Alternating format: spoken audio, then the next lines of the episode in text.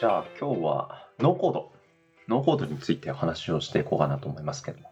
ノーコードが、まあ、DX を、まあ、推進と一体どれぐらいするんだっていう話なんですけども、なんかノーコードのアプリ、日本で、まあ、聞くと、アプリを作るんだったらヤプリとか、うん。あとデータ分析とかマーケティング周りのオートメーションとかで言うと B ダッシュとかなんかこの辺ノーコードと聞いて思い浮かぶツールはそこそこあるかなと思うんですよね。だけど一体このノーコードがどんだけビジネスインパクトあるのっていう話には結構懐疑的な捉え方をしてる人は割と多いんじゃないかなと思って僕はいるんですよ。うんうん。うん、ノーコードって聞くと、ね、エンジニアさんに今までお願いしたことがまあすごい楽になってで作りたいものができてっていうちょっと夢のような言葉に期待を寄せてたんだけど実際やってみたら結構ノーコードもノーコードで大変なことあるしノーコードだって言ったかといってすぐになんかビジネスインパクトが出るわけじゃないっていうちょっと期待に対するなんか意外とちょっと大変さが漂う中で当初ノーコードに思ってた期待感がちょっとなんかちょっとシュリンクするというかしぼんじゃうというか、うん。結局やんなきゃダメだなみたいな感じでちょっとノーコードに対して少し怒りの念を 持ったまんまちゃんとノーコードと向き合わずにあノーコードってなんかあったよねみたいな。感じでちょっともうすでに過去のものになってる。そんな感じの捉え方をしている人ってなんか実は少なくないんじゃないかなって僕は思ったりするんですよ。ああ、うん。もうすでにあるとかそういう理由で？そうそうそうそう。でも一方でノーコードってさっき挙げたようなノーコードツールですっていわゆる言われてるものばっかりじゃないっていう側面もあるじゃないですか。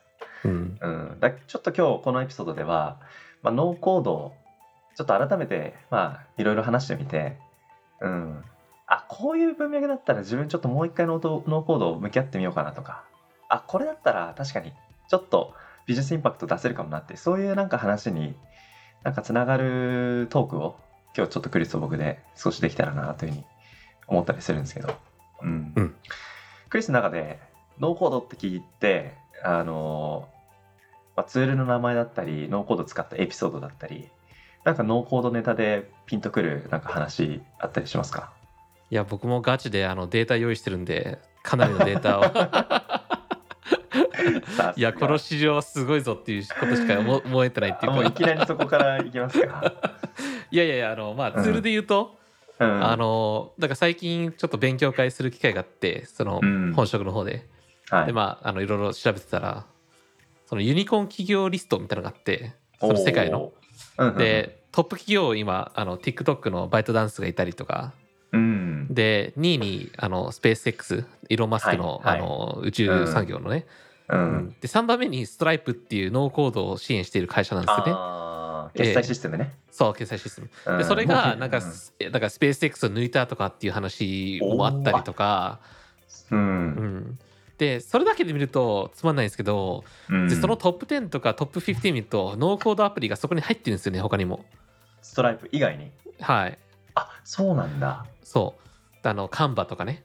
はいはい。あの、うん。デザインクリエイティブ作る。そうそうそうそう。はいはいはい。あと、データサイエンティスト用に持ってるデータブリックスさんとかあのデータをこう、うん。コード書かずにこうすすんなりとドラッグアンドロップでこう用意するとか、あーあのいわゆるあのプレパレーションっていう。そうそうプレパレーション、はいはいはいはい、うん。あれあそこら辺がもうかなりの時価総額持っていて。あそうなんだ。あのやばいですね。だからその時価総額観点でいくと来てるなっていう感じですね、あはあはあはあはあ、だからその感覚聞くとなんかもう一回やっぱりノーコードに対する期待感高まるなっていうふうには思うんですけど、うん。ノーコードって何でしょう？クリス自身はどういう文脈で最初使い始めたとかってなんかエピソードありますか？てか多分俺ら僕もそうだけど、ノーコードツールで自然と使っててそれがノーコードって知らずにうん。使ってたと思うんだよね。でどっかのタイミングで、うん。はい。どっかのタイミングで、うん。あれ？これこれ？なんか僕こういうふうに ABC として使ってるんですけどうん。なんかすごいことやってる企業ってうん。同じツールでもっとすごいことやってるじゃんっていうどっかの分岐点があって。はあはあはあはあそうそうそう。でそそそれなんだろうって思ってうん。アテンションしてると、うん。そういうところの連中がノーコードを使ってるみたいな。へえでそれをノーコードがっていう単語が出てきてるんで。あえそうそのムーブメント的なやつですね。ー例えばなんか僕らが当たり前に使っているノーコードツールでいやこれ多分使ってると思うよってなんかあります？ツールの名前とか。えっとワードプレスとかって多分皆さんあのウェブサイトブログやってる人はみんな使ってると思うんですけど、あれも実はノーコード類の領域じゃないですか、誰でもブログ立ち上げられるみたいなあ言われてみると、確かにコーディングを少なくね HTML とか知らなくても。できちゃうみたいな。うんできちゃうらそれだけだとウェブサイト立ち上げるんですけども、うんそのドラッグアンドドロップでそのうん。例えば、あの SARS、うん。そのツールを作っちゃうとか、なんかプロダクトを作っちゃうのにそのプラグインとかこうガチャガチャやって、はでそれで会社作っちゃうみたいな、れ、うんうんうん、っていうのがそのプラグインプラグイン事業が結構、あの発展したりとかそこの API とかのね、あの連携とかっていうのうんうんうん。が結構進んだっていううん背景があるんじゃないかなとか。うんうんうんううん、ん。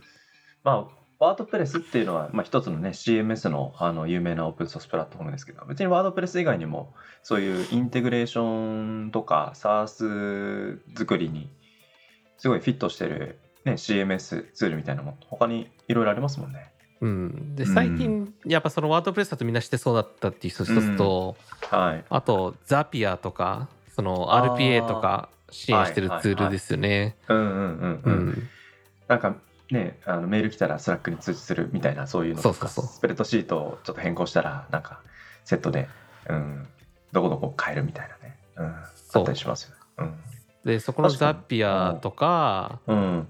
やっぱ連携してるそのそうデータのポイントが増えたりとかしてきて、はいはいはい。でそこの連携先としてうん。結構人気出てきてるのがエアテーブルだったりして、おーはいはいはい。そうそうそう。でそこが結構時価総額もう IPO 寸前なんですよね、あの会社も。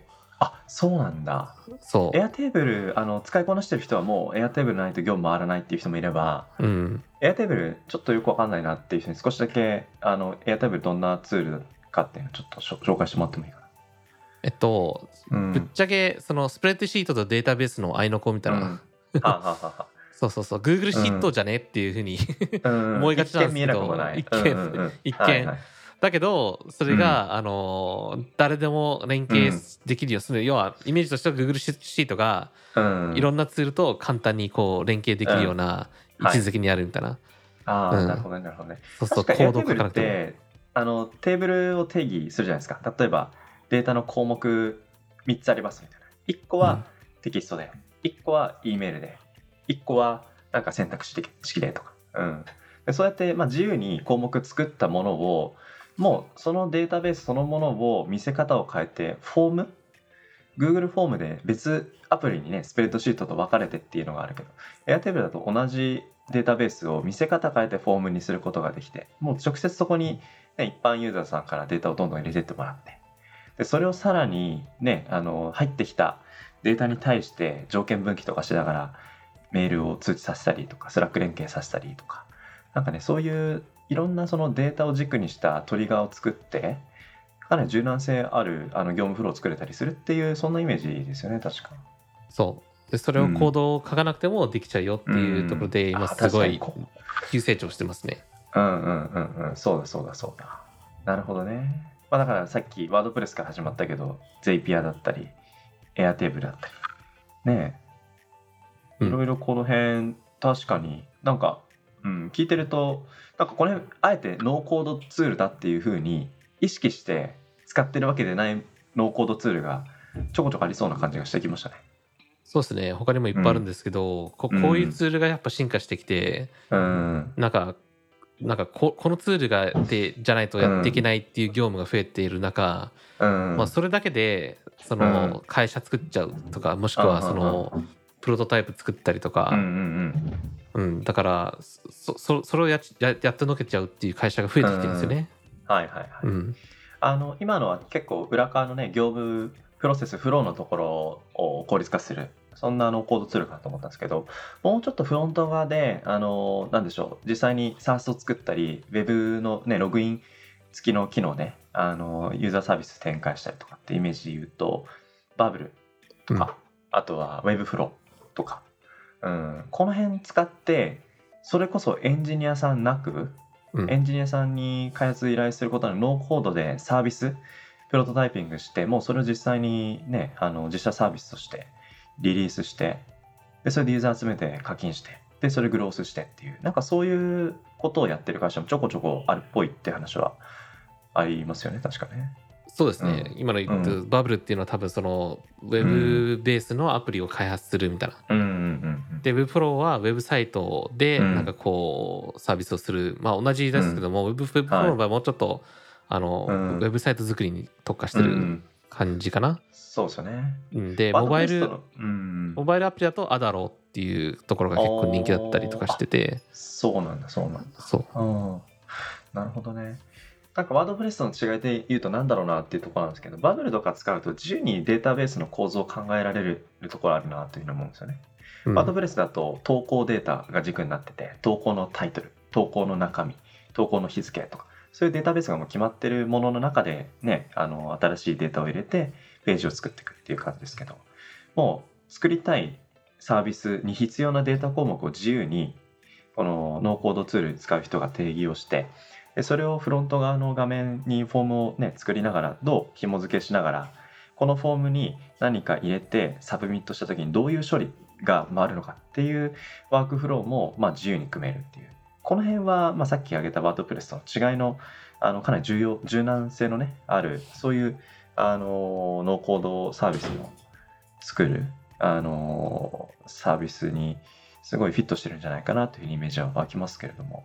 でもなんか聞いてるとこの辺でやっぱりエンジニアさんなく始められるっていうメリットっていうのはその開発スピードアプリの開発のスピードを上げるとかあとは人件費がぐっと下がるコストダウン、うん、こういうところをその新規事業として何か新しいことをやりたいっていう時にこういう人の問題でサービス作りがなかなか進まないっていう問題を解消するっていう意味ではすごいやっぱり期待感を持っているそういうテーマがこのノーコードにあるんじゃないかなというふうにはやっぱり思いますよね。あの今大事なことを言う,、言うとノーコードっていうのは、なんかカテゴリーでもなくうん、なんかその一つのこうジャンルとかでもなくて、はい。どっちかというとラベルっぽい感じでさっき言ったなんか、うん。えっとちょっとしたムーブメント的なものなので、うん。ノーコードツールとかで検索するわけではなくて、うん。あのまあちょっとしたこうラベル的な感じ、はいはい。なのでそのえっと技術者がコードを一つも書かずにソフトウェアを実行できるっていうところがノーコードのプラットフォームなんですよ。はいはい。そうそうそう。で、うん、今まではそのノーコードになる前はローローコード。ああ ノーではなく低いって意味のロー。そうそう。うん。でそれが結構ノーコードまでの進化を支えてたっていう部分もあるんですよね。うんうんだけど一番ち大きな違いっていうのは、うん。うんそのローコードっていうのはあの低い方ね。はい、うんあのコードは書くんだけどもそのコードを書く人をこう支援するみたいな形で、はははは。あターゲット層は開発者なんですよ。開発者がちゃんとスムーズに仕事をするみたいな。うんうんうん。でノーコードの場合は完璧ビジネスユーザーをターゲットにしてるんですよ。うんうんうん。うん。そうそうそう。ここでビジネスユーザーっていうのは例えばマーケティング部門の人だったりクリエイティブ部門のデザイナーだったりとか、うん、そういう非開発部隊の人っていうイメージですよね。そうですね。そうですね、で,、で大事なデータがあってうん、うんあの世界の人口でコードを書ける人って、うん、IDC によると、まあ、うん。0.5%とか、まあ、実際多分0.29とか2 0.2とかなんですよね。はあはあはあ、1%もいないんだ。1%, 1%, 1言ってもいや100人いたら1人コード書けるっていうまあそうか。彼ねちょっとサバ読んでね、うん。そうそう考えるとうん。あの99%の人たちがマーケットの対象者なんですよ。はいはいはいはい。そう。でこここがすごくポイントなんですよ。うん。だからそのあの少子化人口少子化で人口が増えない中、うん。あの労働者も低くなってくるじゃない、うん。そうするとその中でそのパイの中で、うん。あの技術者をあの教育していこうとか作っていこうっていうのと採用していこうすごくそううん。重いんですよ。重いね。うん。だけ、ど逆算してそのじゃあ労働者下がってもうん。99%の人がコード書かなくてもあの、うん。DX だったりなんかこう、うん。新しいあのデジタルサービスができるっていうなっていうところが、はい。すごくポイントなんじゃないかなっていうところなんですよね。うん。いやそれはありますよね。うん、僕なんかが運営してる事業でももうあのもう超零細 スタートアップですから。なんか人を採用するって言ってもエンジニアさんのコスト高いしであとやっぱりエンジニアさんやっぱ新しい新規事業を作りたいじゃないですか。それ作りたいっていうこととあと実際に経営者とか責任者が作んなきゃいけないっていう業務。ここのなんか内容テーマのなんか一致度っていうのもまた難しい問題じゃないですか。うん。ね。えやっぱりスタートアップとか新しい新規事業でワクワクするあの開発したいって思われるエンジニアは多分自然だと思うんですよ。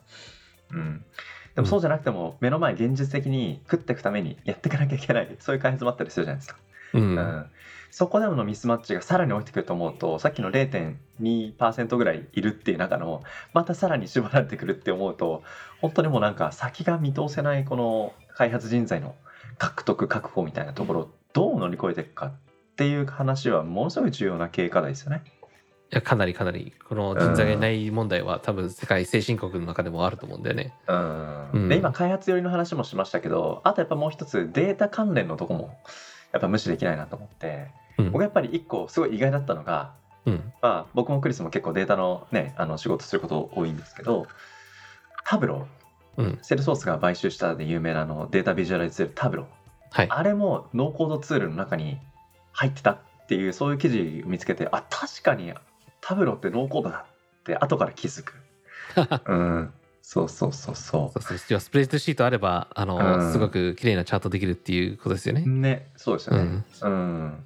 いやだからそうやって身近でノーコードででそれこそ僕なんてエンジニア人材じゃないところがスタートしてるわけですからそういう人材でもデータをきれいに出せるとか、うん、ワードツール出せるとか、まあ、ウェブツールとかね Airtable とかインテグレーション。なんかそういう設計思想さえ持ってる人がいればデータ構造とそういう思想があればノーコード使って実現できるみたいなね。うん。なんか業務ツールとかで言うともう最近僕自身はあの、もう最近日本でもすごい話題になってる Notion Notion 使って、まあ、ポッドキャストの制作のあの、えっとエピソード管理。で各エピソードを作るのにいろんなやっぱ役割分担が組織の中にあってでそれを同時並行で10個20個作ってるとやっぱり進捗管理がすごい難しくなってくる、うん、でそれをみんなで見える化する仕組み、うん、あのタスク管理を、まあ、 Notion でやるみたいなことをねやってるとどんどんどんどんやっぱ組織の中で独自のやっぱ管理したい管理項目出て出てくるじゃないですか。うん、そういうものを一個一個データを柔軟に追加できるっていう仕組みシステムはやっぱりエンジニアさん介してあのローコード以前のものでやっていると追加したいがもうその瞬間追加できるじゃなくて追加にね数日1週間2週間かかったりみたいな、うん、そこのやっぱりビジネススピードのオペレーション設計のまあスピード感の違いっていうのはやっぱりこういうノーコードで支えられる部分はすごいあるなっていうふうに改めて思いますよね。そうだね全然進化してますね。うんうん。なんかノーコード周りで他になんかちょっとこれは注目に値するなっていうなんかデータとか面白い発見とかなんかあったりしますか？そうですね。やっぱ、うん。まあ人気とはいえじゃあ市場どうなのっていうところなんですけど、ああ確かに、うん、あのー現在2020年っていくとちょうど121122億ドルぐらいで、うん。要は12ビリオンぐらいユニコーン企業が12個あるぐらいの規模なんですよね。うん。はいではいはいでそれが今2020年でのそのあの、まあうん。予測、まあ、推測なんですけども、うん。えっと、それが2030年までには、えっと、かなりそれが、うん。えっと、なんだろう 5, 5倍ぐらいじゃないですけど4倍ぐらいになるっていう。要はあの年間の平均成長率が24%ぐらいなんですよ。わお。そう。だかやばい。なんらか数パーセント、まあ、5%の伸びでは結構なね成長率だとかって言われそうな感じで24.2%そうなんですよ。なかなか。ででまあ今今の、ね、アメリカのインターネット広告費の40%ぐらいになるっていう、ほうだからめめちゃくちゃ大きい市場なんですよこれは、はいはいはい。そう。うん。そう。だからアアジアとかでもその、うん。ノーコードのムーブメントっていうかそういう、うん。あのアメリカとかね、うんうんうん。あのヨーロッパと違う軸でうん。建設とか、うん。えっとなんか医療とか、うんそういういろんなこうアジアに特化した産業とかがふあの結構ね、うん。あのグローしてるのでうんうんうん。それをサポートするコードあのなんだろうノーコードツールとか、はい。あのそれに特化したものが結構アジアの方でも今後伸びるっていうところで、うんうんうん。あのノーコード自体のこう市場が伸びる一番伸びるのがアジアだったりするんですよ。はあ、うん。そうなんだ。そう。あーそれは面白いなんか見通しというかシミュレーションですね。うん、そうなんですよ。で、うん。やっぱここのノーコード数の生産性と人っていう話が出てきたんだけど、はい。その生産性の中でもやっぱり今までって、組織そのねあのエンジニア人材を取ってはい。ツールとか SaaS 作るとうん。すごい金かかるじゃないですか。多分下手したら1年うん。2年っていうプロジェクトで。あの、ガチなもの作ったら結構何千万っていう投資になるかもしれないし、うん。それが本当に当たるか分かんないし、うん、でそのくらいやってると結構人が辞める可能性があるっていう確かに。人が辞めるとそれをリプレイスするあのコスト、トもあるんで、うん。だけ、ど今知ってる話で言うとそうロー,、ローコードノーじゃなくて、え低い方のねローコードの方で、あのはい。開発してそっちの方のデータで見るとそれが、うん。あの今まで作ってきたあの、うん、あの期間が、はい。まあ、例えば23か月でできるようになったとか納品できるようになった、でそれがはいはいはい。0円から8万円ぐらいでの投資でできるとか、うん。と今のなんか金額がん なんかこれまで聞いてた開発にかかるね金額感と全然違いすぎてほ本当にそれ合ってんのっていうレベルじゃないですか、ババブうん。 Bubble とかなんてタダだからねそうだね。 Bubble ってさっき出てきたあの SaaS 作るようなそう。あのそういうノーコードツールですよね。そう、うん。あとねあの Notion だってタダだしその、うん。開発用用ローンチする一一歩手前まではタダでできちゃうわけだから、そう。んうんあの下手したらね。うん。うんで僕がその聞いてるノーコードの連中がうん。企業を立ち上げてこう、うん。M MVP をこうなんか要は、うんあのこの商品売れるっていうこう実、うん。ねあの実証実験。実証実験をするのに、うん。あの23か月じゃなくてそれを1週間でとか3日4日でできちゃうっていうケースも増えてきてるんですよ。はいはいはいなので、はいうん。このこのスパンっていうのがすごくブレイクスルーだと思っていて、うんうんうん、でそそれは事業立ち上げる人の話じゃないですか。そうですね。でもう一つすごく面白いなと思ったその、まあ、人とコストっていう意味では、あの今までその企業が持ってるその SARS の、なんだろうそのライセンシングとかさ、うん。そこの管理とかっていう意味ではうん。大体が IT 部門がどっかあの財,、うん。財務とかなんか分かんないけどどっかのね握ってるじゃないですか。会社の財布の紐を握ってる人が多分そこの,、あのライセンスあるよみたいなこと言ってて。はい。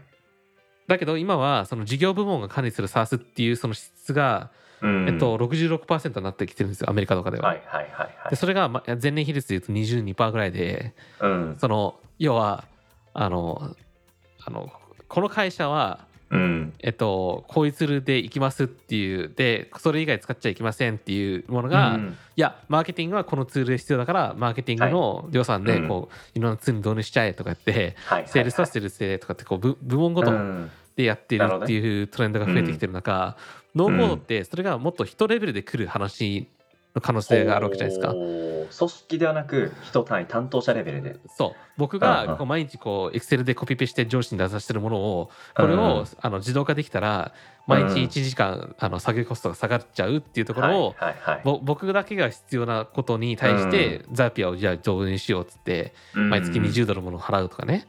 うんうんうん。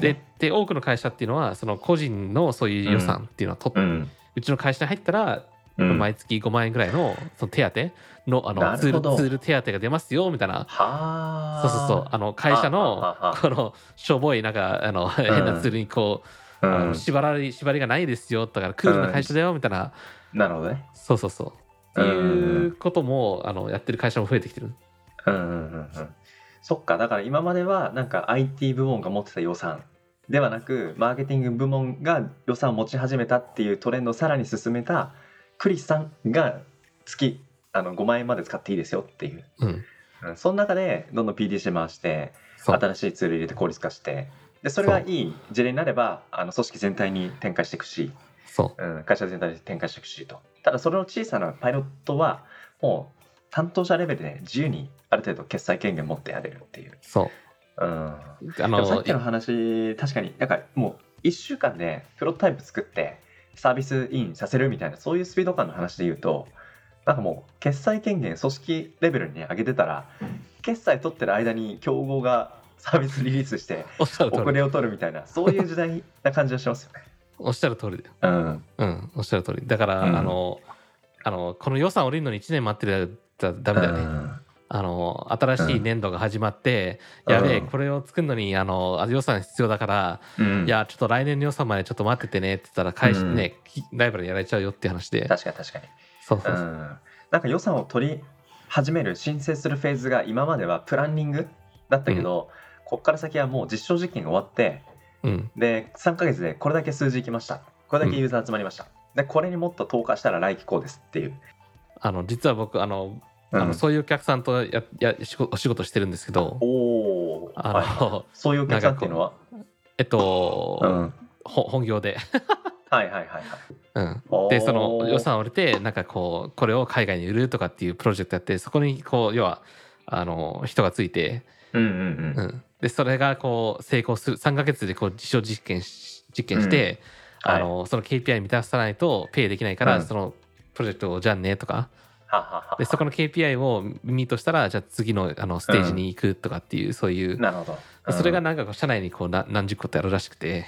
そのうちの1個をなんかこうて支援支援するみたいな。なるほどなるほど。で要はそのスピードと結果が大事っていうことですよ。うんううん。うん。ん、そうそうそう。だからそそそこは結構ね予算がうん。いっぱいあるかもしれないけども、それをうん。もっともうゼロ単位の近い近いっていうかこう1週間とかゼロ予算に近いところで、うん。あのもっともっとあの、うん。アーリーフェーズで実証実験できるっていうことですよね。なるほどね。うん、いやー面白いなー。うん。いやだから本当さっきも開発プロジェクトなんか3年5年みたいなそういうスパンで考える時代がもう本当に同じ21世紀だけどもうに20世紀の話でしょみたいな感じに言われてしまうぐらいの なんかトレンドをこの2020年までとうん。ここから先の話、うん。うん、やっぱ区別していかなきゃいけないなっていうそういう時代だよ。だから、ね。ううんん、そういう時代ですよ。事例とかはもうありますよ。うん、いやまさにすごいいいタイミング。あのノーコードツールでサービスインして成功した事例ちょっといくつか聞きたいなっていうふうに思ったんですけど、ちょっとこれ紹介してもらっていすか？ね。あの俺が一番関心持ってるやつがはい。あのこれコメットっていう会社なんですけどアメリカの。コメント？コメント？何やってる会社ですか？えっとね IT とかのフリーランサーをビジネスにつなげるみたいな、ほうなんかありがちなやつなんですよね。うん。うん、だけどここのマーケットプレイスを完璧バブルで、ノーコードで作って、うん。はい。で月の平均売上が収益がうん。80, 80万ドルなんですよ。日本で言うともう1000万円ぐらい、まあうん。いや違うか。80万だからあれだ。80 8000万うん。9000万だ、うんそうそう。1億いかないぐらいじゃない、いかないぐらいだね、毎月の、だからそれを それを全部ノーコードで立ち上げたんですよね。でそれをやっうんて、やばいやばい、うん。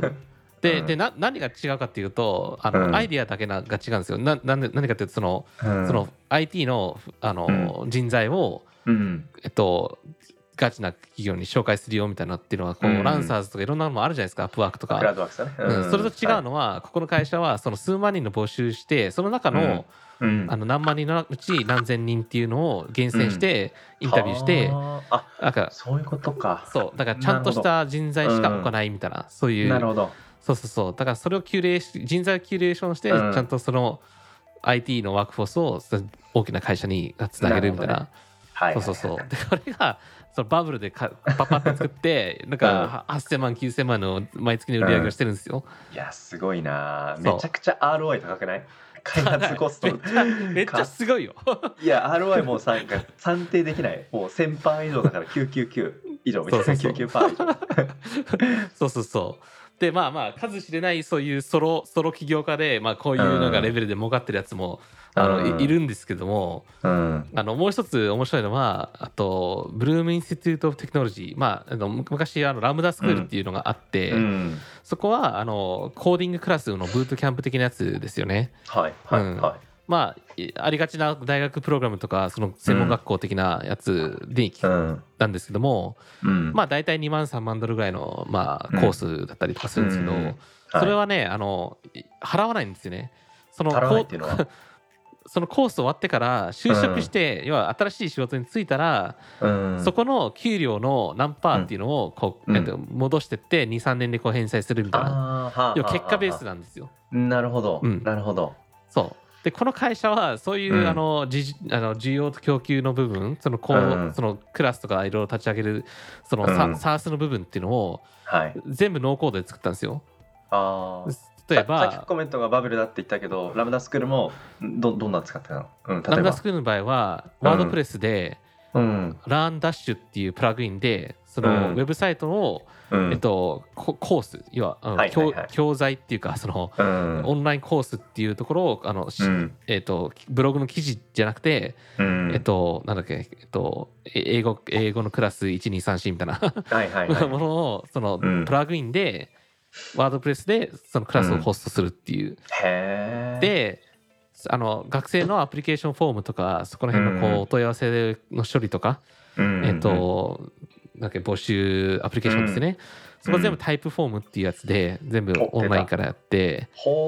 でそこでぼあの募集かかった時に、まあ、うん情報全部揃ったりこう条件があってある中その後誰かインタビューしないといけないじゃないですか学生を。そうね。うんそこを全部カレンドリーっていうやつで自動化して、どっかの営業化じゃないけどどっかのあの、ね、そのスタッフさんにこうつなげるみたいななるほど。日程調整をそこで、あの、人を介さずに行って、マッチングしてた。そうそうそうそうそうはいはいはいはい。で CRM とか Salesforce とうかその下,、下のデータベアースとうんかその CRM には Zapier を使ってそのデータを連携するみたいな、出た。なるほど。そうそうそうそうへえ。そうだから一連のそのフロントフェイシングの SARS とクラスを運営する、集客するそれをちゃんと学生をこう、うはいはいはい。受け取る部分全部をうん。ノーコードで作っちゃうっていう、なるほどな。うん、いやー、もう情報の受け渡しビジネスだよね。本当に。そうそう。そんなもんだよね、いやー、でもその状況、情報の受け渡しの効率化？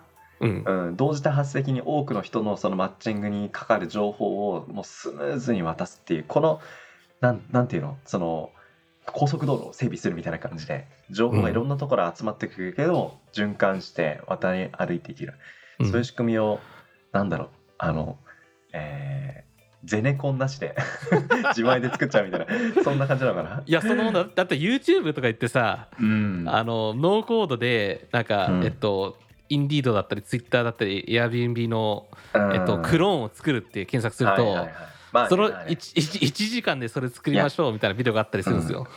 うん、あれ見せられるとすげえやっぱりビビる。う んですよね。あれ、うん。あれ俺正直ノーコードなんだよと思って、YouTube で見見たんですよ。うん。あこれすげえなと思った瞬間がそれ。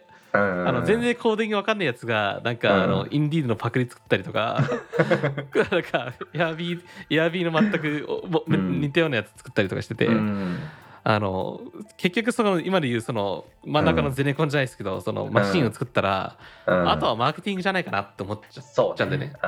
そうそういやいやいや。あと一個あの Makerpad の話もぜひ聞きたいと思うんですよ。あはいはい。あの、うん。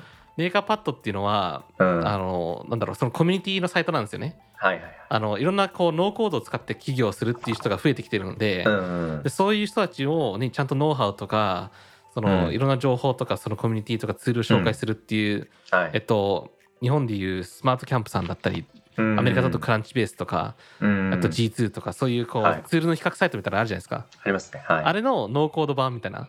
で僕が例えば会ノーコードで会社作りたいとか言ったら、うん。そこに行ってあどういうこういうことやりたくてツールってどういうのがそれを支援してくれるんだろうだったり、うん。コミュニティのサイト行ってこう質問したりとか、はい。もしくはそこの Makerpad のクラス行ってノーコードでこうやって作るんだよみたいなそういううん。クラスを取るみたいな。でそうん。のサイト自体を、あの実はノーコードで作ってるわけですね。さすがだから。はいさすがに。そこは Webflow と Stripe と Zapier と Airtable うん。とコンバートキットではい。ノー100%ノーコードでそのサービス作りましたっていう。うん。そうそうそう。で1年足らずで収益が20万ドルぐらい、はいはいはいはい。以上まあ1年間で2000万円の収益そう。多分確かね一人で作っちゃったんだよねこの人。確か。僕の記憶が正しかったら。一人そう。あのポッドキャスト聞いてたんですけど。一人で1年足らずで20万ドルの収益なんなんでノーコードを作って。でそれがやっぱ成功しちゃってるからうん。あのザピアがこの会社を買収しちゃったんですよ。それがすごい。もうその結末 マジでかっこいい。そうそうそう。で、2000あの2021年3月、去年のちょっとコロナ禍で、うんあのザピアがこう買収するみたいな。そう。確か立ち上げたの2018年ぐらいなんですよね。そうですね。なんかそんなような。会社は確か。なんかね見た時にういやなんかこの会社は僕が会社作ったタイミングと一緒なのに僕よりもはるかに上の成功を収めていやすげえなって。思ったぐらいなインパクト持ってたんですけど。いやそう。だからこういう話を聞くとこんな成功してんのにいや実は作ったのがノーコードでノンエンジニアで作りましたっていう。い一人で。やーそう。一人で。いやだからほんと情報をこうやってねうまくマネージしてシステムに落としてそれを受け渡してでビジネス回していくっていうことのなんか価値をこうやって感じるっていうのはなかなか面白いなっていうふうに思うしそれがねエンジニアなしでうん。エンジニアなしっていうのはそのエンジニアし思考がなしでっていうことじゃなくてやっぱりそのマンパワーがねボトルネックになってううんん、で初期費用も少なく、うん。うん。スピード感持って始められる。これはね。なんか新規事業を作る時のお金がないっていうこともなんか企業ハードルの言い訳にならなくなってきてさそんな感じの雰囲気がしますよね。なんか DX が身近に感じるんだよね。なんかうん。今まで結構 DX って聞いてるとさなんかエンタープライズのおっちゃんたちが話してる感じでさ、はい。なんか程遠い感じがしちゃってさ、うん。あのテレビとか見てても DX って言われてもさなんか IoT でセンサーで宇宙行ってとかって、なんかな ちょっとちょっと違うなって感じなんだけど、これって要はそこら辺のおばちゃんとかじちゃんがさなんか立ち上がれる話なわけじゃん、新しい SARS を、うん。うん、あともしくはあの自治体がさ、うん。あのなんかコロナ関連とかワクチン関連でお問い合わせしたい、そのうん。あのお問い合わせ先のサイトがはいない。うん。じゃあそれを作らないといけないのに、なんか1年かけてどっかの高いあの、うん。SI 屋さんに作ってもらうんじゃなくてうん。もう自分たちでこうね23週間でパパって作っちゃうとかね、はいはいはい。うん。だからそそこがブレイクスルーでうん。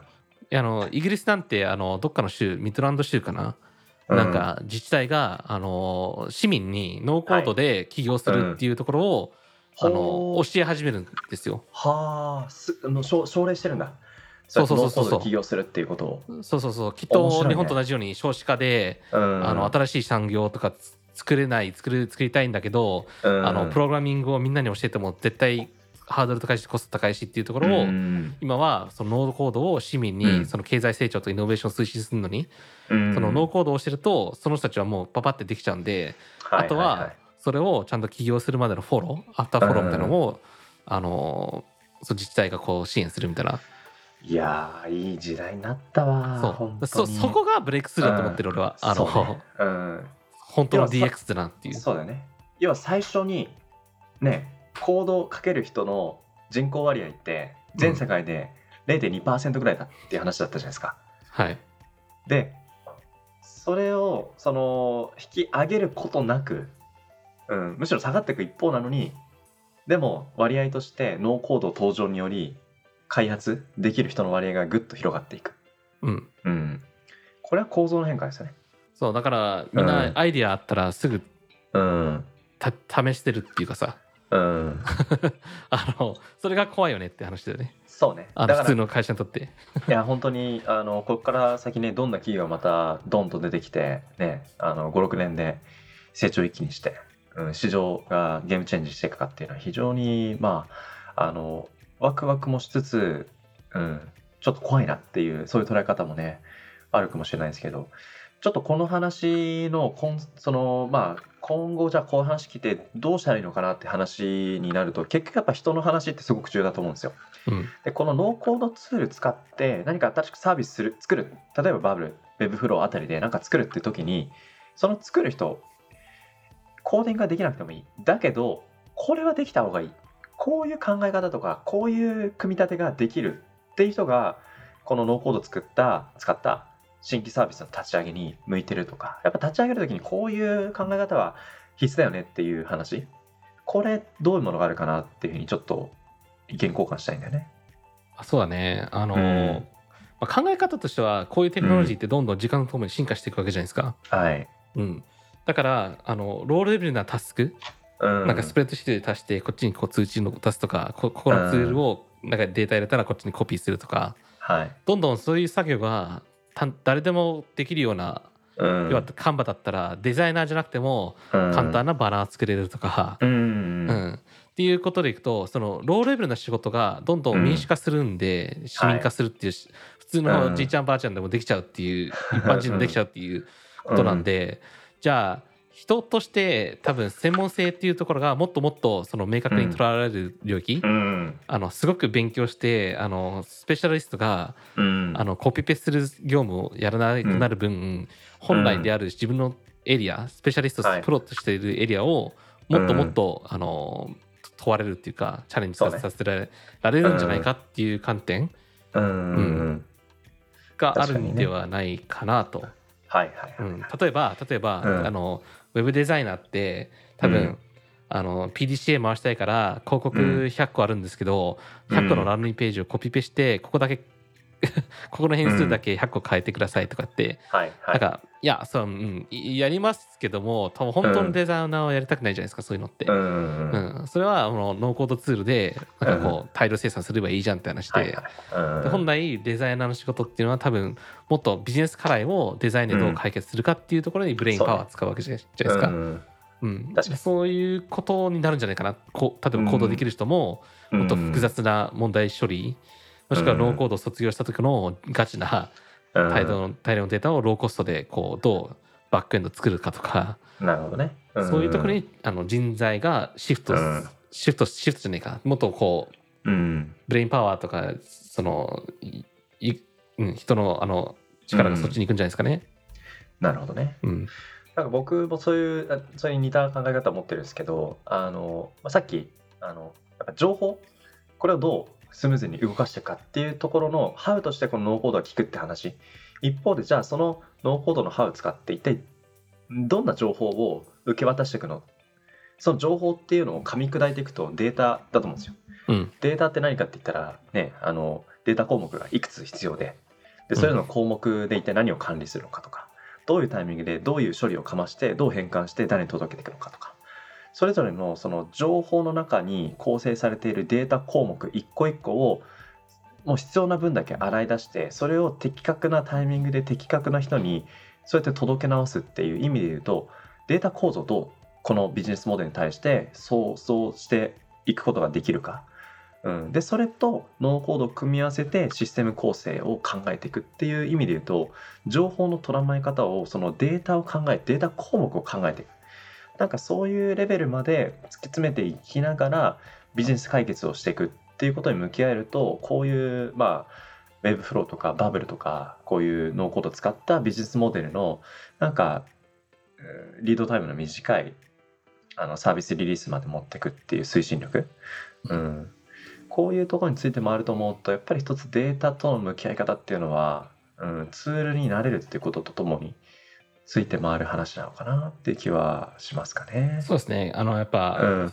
最終的にその必要な人材ってうん。そういうスキルっていうやっぱ、うん。いろんなものをね加味してうん。いろいろやけなんかや,、うん。やった結果最終的にはやっぱそういう人材作っていくっていうことになるわけですよね。うん。あのあ はい。のあの練習して勉強して成功した結果、あ最終的にやっぱデータ構造を知ってして、ちゃんと優先順位をつけて、はい。どういう連携すればうまくいくのかっていう、はい。それを理解した人材が多分ウィンになるんですけどそうそうそうそう、うん。だけどやっぱそれと並行してうん。経営者とかって多分その、うん。今のデジタルネイティブっていううん。デジタルにしか知らない子たちが入ってきた時に、うん。あのよ予算も小さく壊して早く動かせる、はい。なんか作って壊れなんかうまくいかなくてもすぐ失敗から学んで、すぐうん。立ち直れるいう環境がはい。ガチでできるんでうん。その社内でこうなんかプロトタイプ作るとかうん。それを、まあ、このノーコードを使ってなんか作っちゃえとか、うんうんうん。その文句言うんだったらとかこれやってくださいとか何か新しいことを学びたいんだったらじゃあ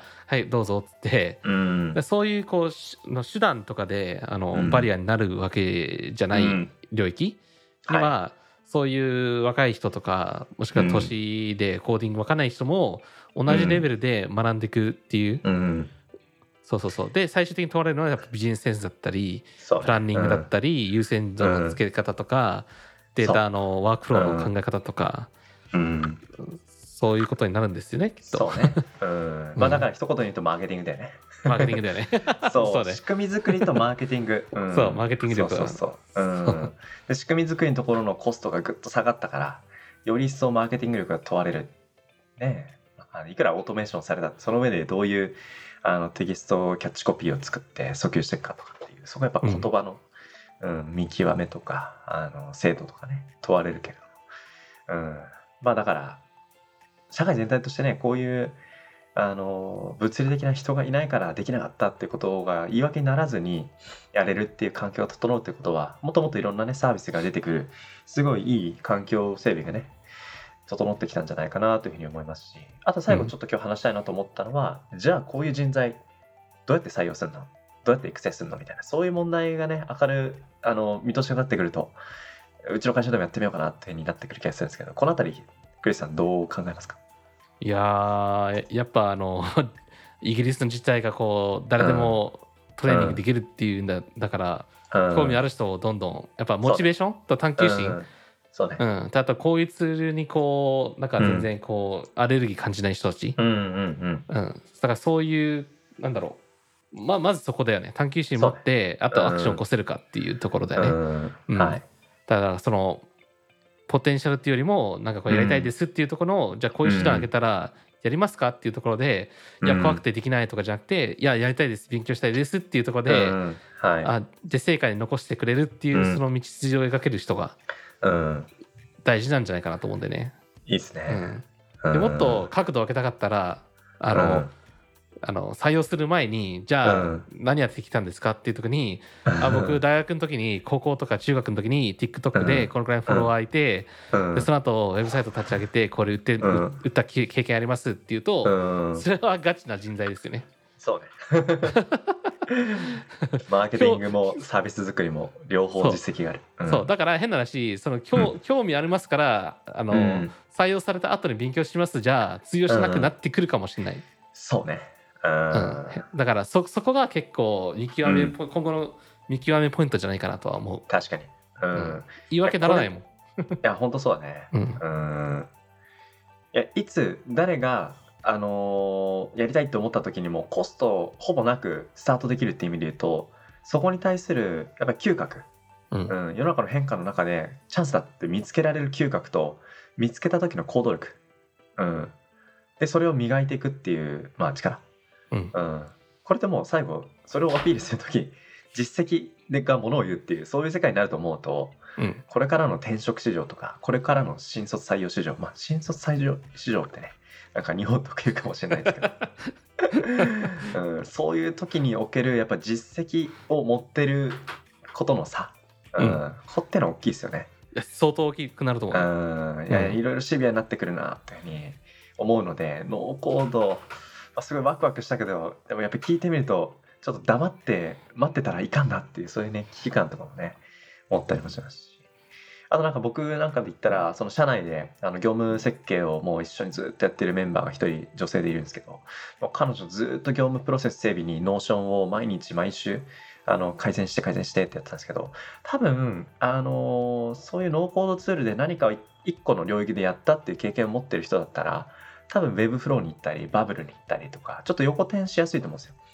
うん、だからそういう人材見つけたらそういう人材とともに新規事業の話とかをプロトタイピング作りを、ね、経営者とそういうあの業務担当者っていう業務担当者もノーコード専業じゃないですけど、うんまあ、それに近いプロトタイピングの中でノーコード使ってちょっと小さく作ってみようよっていう会話からねコツコツやって慣れてってもらってそういう人材作りのねあり方っていうのも十分あり得るんじゃないかなっていうふうには個人的には思いますかね。うん全然ありますね。うん。